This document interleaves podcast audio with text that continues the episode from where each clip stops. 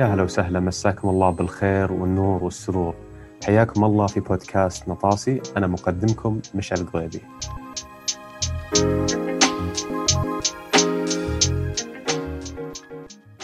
اليوم ما ندخل في موضوع اليوم اللي جدا متحمس أشارككم فيه. بعطيكم نبذة بسيطة عني. أنا إحدى المؤسسين والرئيس التنفيذي لشركة آثليد قائد الرياضيين الرياضية. اللي ما يعرف آثليد هي باختصار شركة تختص في الإعداد البدني للرياضيين في رياضات مختلفة. فإذا أنتم رياضيين تدورون عن طريقة تزيدون سرعتكم، قوة قفزكم، قوة انفجاريتكم، الخفة أو حتى العودة من إصابة، آثليد هو المكان اللي يناسبكم واللي تدورون عليه. إضافة لآثليد قررت أني أسوي بودكاست النطاسي. النطاسي هو بودكاست يتبحر في المجال والمجتمع الرياضي، وهدفي أني أنا أنشأت هذا البودكاست أنه يكون مرجع للرياضيين والمدربين وحتى رواد الأعمال اللي يبحثون عن طريقة لتطوير معلوماتهم، أدائهم الرياضي أو حتى الدخول للسوق الرياضي في الشرق الأوسط. في هذا البودكاست حنتناول مواضيع مختلفة من العلم والتغذية والأداء الرياضي وتطوير الرياضيين والتجارة وحتى الإدارة في المجال الرياضي وكثير غيرها من المواضيع المختلفة. فما راح أطول عليكم، خلينا ندخل في موضوع اليوم. يا هلا وسهلا بالنطاسيون، كيف الحال؟ حلقة جديدة، ودي أسولف اللي ببالي. أنا مخلي البودكاست ترى فضفضة، هذا شكله سيستم البودكاست.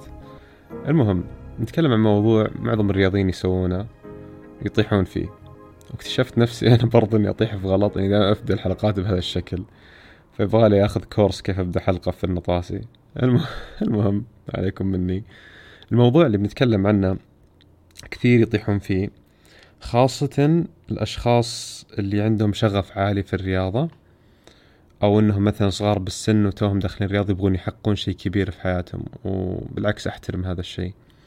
الغلط هو أنهم يصيروا يمارسون رياضتهم وفقط رياضتهم عشان يتطورون فيها.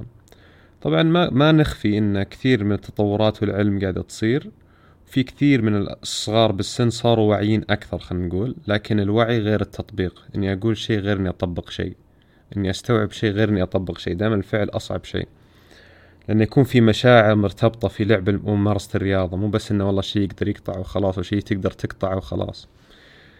فيصيروا يسوون بس رياضتهم عشان يتطورون في رياضتهم،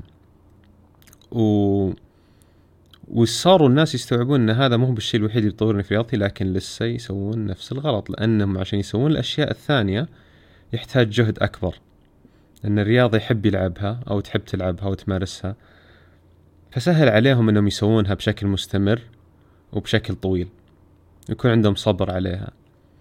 لكن صدقوني من تجربة ومن علم وخبرة، من تجربة كرياضي ومن علم وخبرة مدرب، ان الرياضة اللي انتم تلعبونها ما راح يمديكم تتطورون فيها اكثر شيء ممكن اذا انتم بس قاعدين تمارسون الرياضة هذه.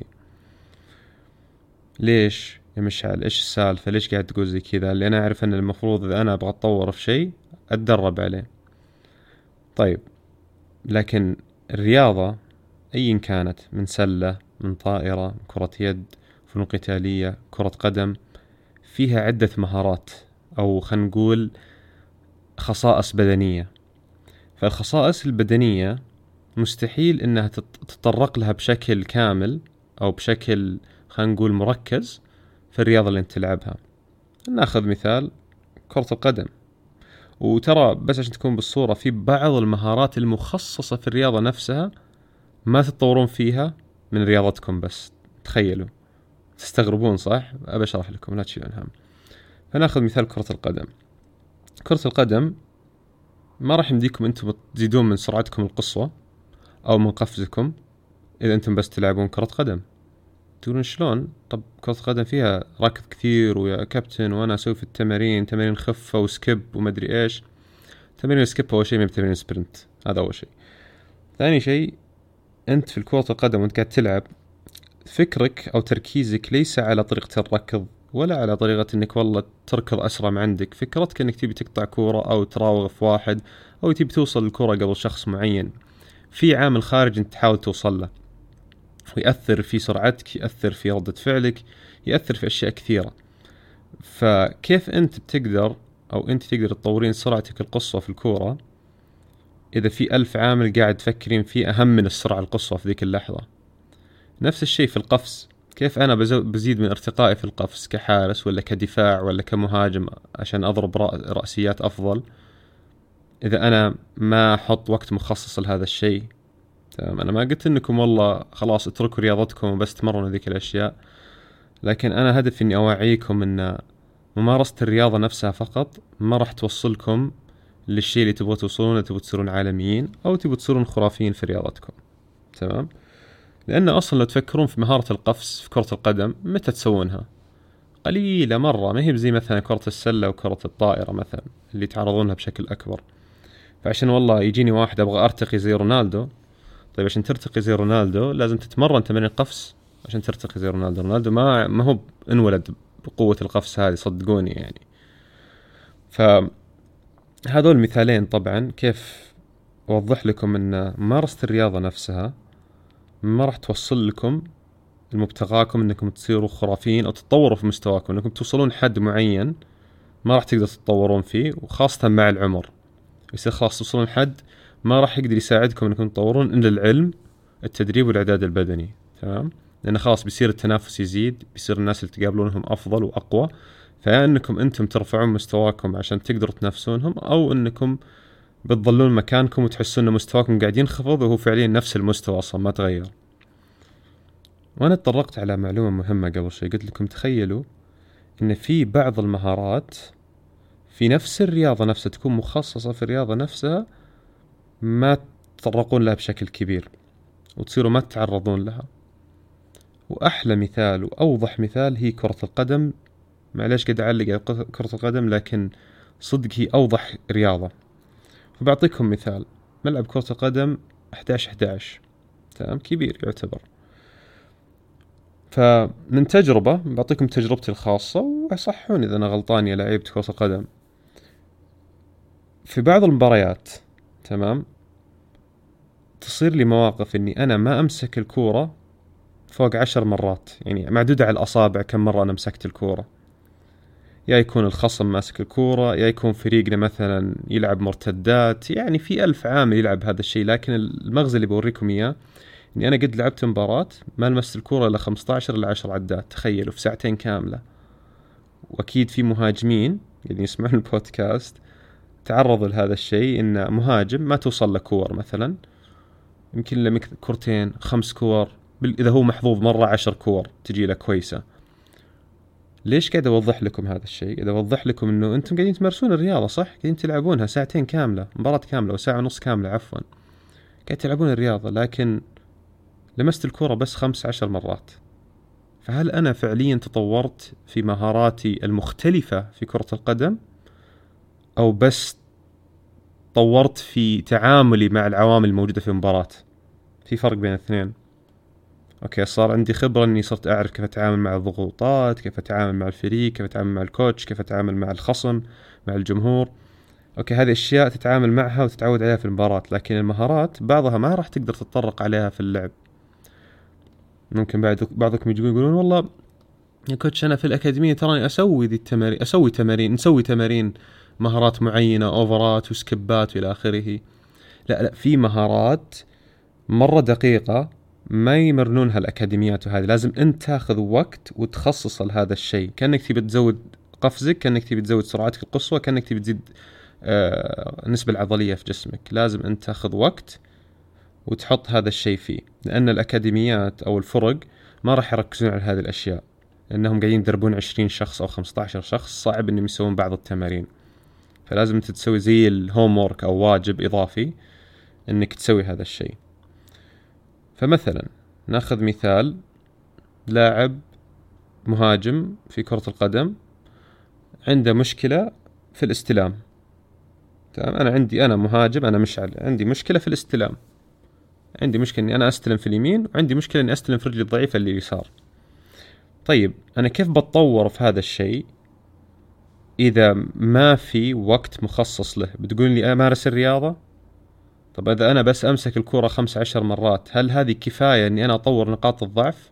غير أن أصلا ممكن البيئة ما تكون مناسبة أني أتعلم وأكتشف أغلاطي، لأن في ضغوطات خارجية مثل الكرة كيف جايتني، الخصم، المدافع وين واقف، المناولة وين جايتني، كيف نوع المناولة. فصعب ان الواحد يقدر يكتشف نقطة ضعفها في الاستلام ويصير يصلحها ويعيد التكرارات عليها، ان 10 عدات ما راح تكفي. كأنكم تجي تقولون والله عشان ابني عضلات ولا ازيد قوتي القصوى بتمرن جلسة واحدة في الاسبوع من تمارين السكوات. هل هذا منطقي؟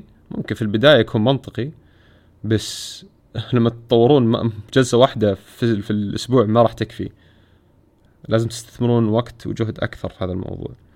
فنفس الشيء تعرضك لهذا الشيء في المباراة لا يعني انه بيكون كافي لتطورك، لان الاشخاص يختلفون. في بعض الاشخاص تلاقيهم ما عندهم مشكلة يتدربون على هذا الشيء، لكن صدقوني حيكون عندهم نقاط ضعف ثانية، فالشيء اللي زبط لشخص ثاني ما راح يزبط لك. فبعض الناس يقولون والله يجي واحد يعاني من شيء ويروح يسأل مدرب، للأسف بعض الأحيان المدربين ينصحون هذا الشيء، يسأل المدرب والله ما أعرف أطور هذا الشيء، لا عادي بس تعال التمرين ومع الوقت بتزبط معك.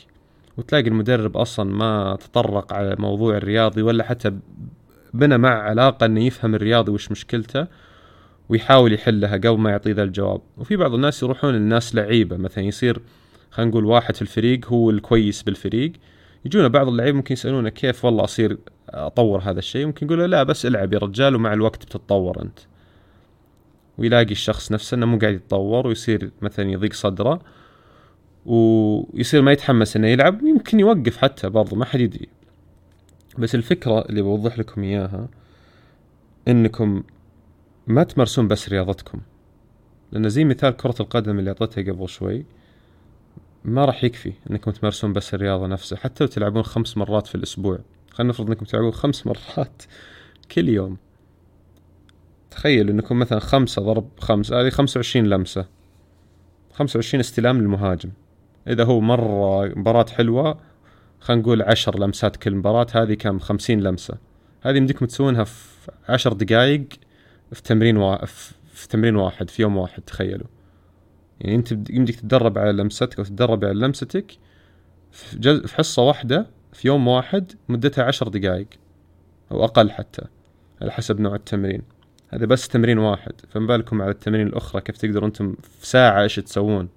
في ساعة عبارة عن تمرين المهارة معينة، فيها وقت راحة، فيها روقان، فيها افكر ايش قاعد اسوي، احاول احلل اغلاطي، اصور نفسي في المقطع في الفيديو، اجيب واحد من زملائي يساعدني في ردة الفعل، اصير اصعب التمرين، ادرجه الى اخره. فيصير عندكم وقت واريحيه اكثر انكم تطورون هذه المهاره. لكن بس على العكس انكم سويتوها في الرياضه نفسها، حتلعبون 5 مباريات ورا بعض، ممكن بس تلمسون الكره ل50 مرة خلال 5 مباريات.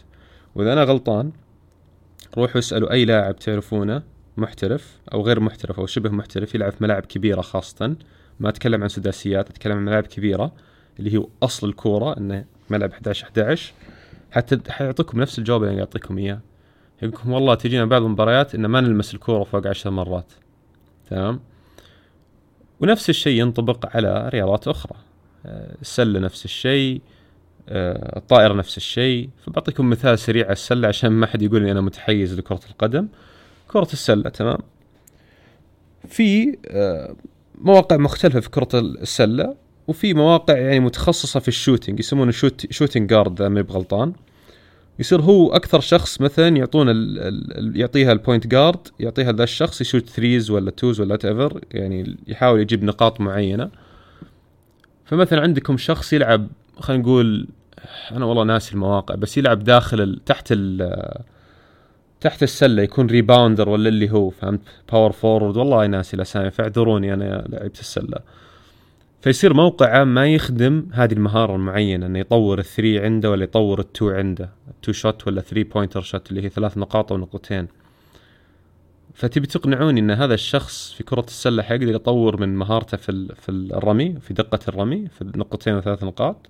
مستحيل، لأن نفس موقعه في الرياضة نفسها ما يخدم هذا الشيء. طبعا ممكن واحد ذكي يجي يقول طيب هو ما يحتاج يتعلم هذا الشيء.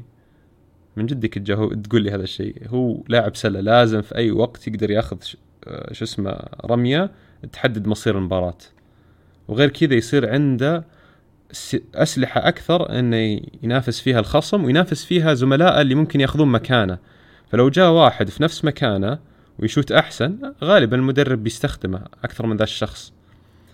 فحتى لو الموقع نفسه ما يخدم هذا الشيء، لسه أنت لازم تطور هذا الشيء لأنه مهارة أساسية في كرة السلة. لكن إذا هو بس بيمارس رياضته والتمارين يمكن ما يأخذ كفايته من هذا الشيء، فلازم يمكن يخصص 20 دقيقة 30 دقيقة بالأسبوع لهذا الشيء. فهذا مثال آخر في كرة السلة. المهم يعني أتمنى أن الكلام اللي قلته خلاكم تتحمسون أنكم تسوون أشياء خارج عن رياضتكم، وبعض الأحيان تضطرون أنكم تأخذون بريك من رياضتكم أو فترة راحة من رياضتكم توقفونها تماما لمدة شهر وتدربون على أشياء ثانية عشان صدق ترجعون لرياضتكم بشكل أفضل. إذا أنتم تلعبون 11 شهر بالسنة الرياضة ذي، شهر واحد أنكم توقفون صدقني ما راح يضركم، حيفيدكم أنكم تقدروا تطورون أشياء ما قدرت تركزون عليها قبل. وهذا الشيء قاعد أتكلم فيه مو من ناحية فقط خبرة وتدريب وعلم، قاعد أتكلم من ناحية تجربة رياضي. أنا رياضي وكنت رياضي وجربت رياضات كثيرة وأعرف كيف أطور نفسي، وبعدين مزجتها مع العلم والخبرة ودربت رياضيين كثار وشافوا الفائدة أنهم يبعدون عن رياضتهم. فأنا هذا الشيء مو قاعد أقول لكم إياه بس من باب والله إني أنا قاعد أتفلسف على شيء عليكم في شيء جديد وما أبغاكم تلعبون رياضتكم. أنا في النهاية هدفي كمعد بدني إني أطوركم في رياضتكم، مو هدفي إني أبعدكم عن رياضتكم. لكن بعض الأحيان لازم نبعد عن الرياضة عشان نتطور فيها. تمام، أشوفكم على خير يا نطاسيون.